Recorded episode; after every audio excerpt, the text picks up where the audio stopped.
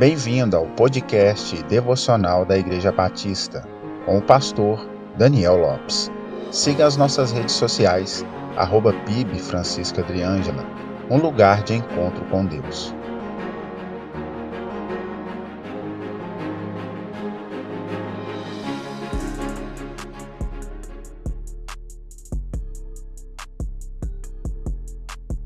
Avivamento é algo muito falado no meio cristão.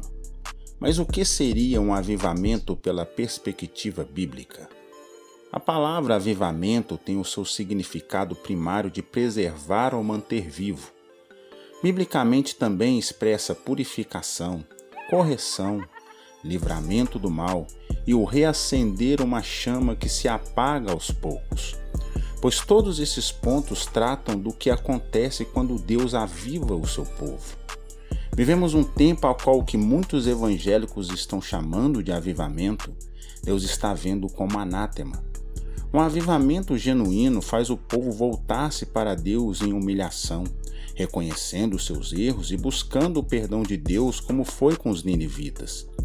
Um avivamento genuíno faz o povo se voltar para a palavra de Deus, e desejá-la como registra Neemias no capítulo 8, quando em Jerusalém Esdras leu o livro da lei diante do povo e todos adoraram o Senhor.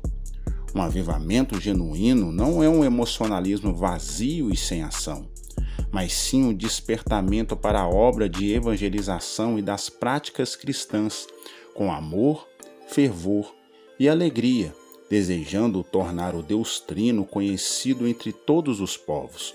E foi exatamente isso que Atos dos Apóstolos, no capítulo 2, nos mostra: o cumprimento da profecia de Joel e um revestimento de poder que capacitou os cristãos para a expansão do Evangelho e a prática da piedade, comunhão, mordomia e serviço na obra que o Senhor os confiou.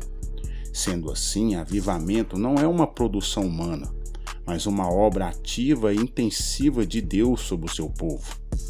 A igreja pós-moderna precisa urgentemente de um avivamento, mas o mesmo somente acontecerá se houver um arrependimento sincero. Como disse o saudoso pastor batista Russell Shedd, avivamento tem suas raízes no arrependimento. Onde não há arrependimento, não haverá avivamento. Deus lhe abençoe, só lhe deu glória.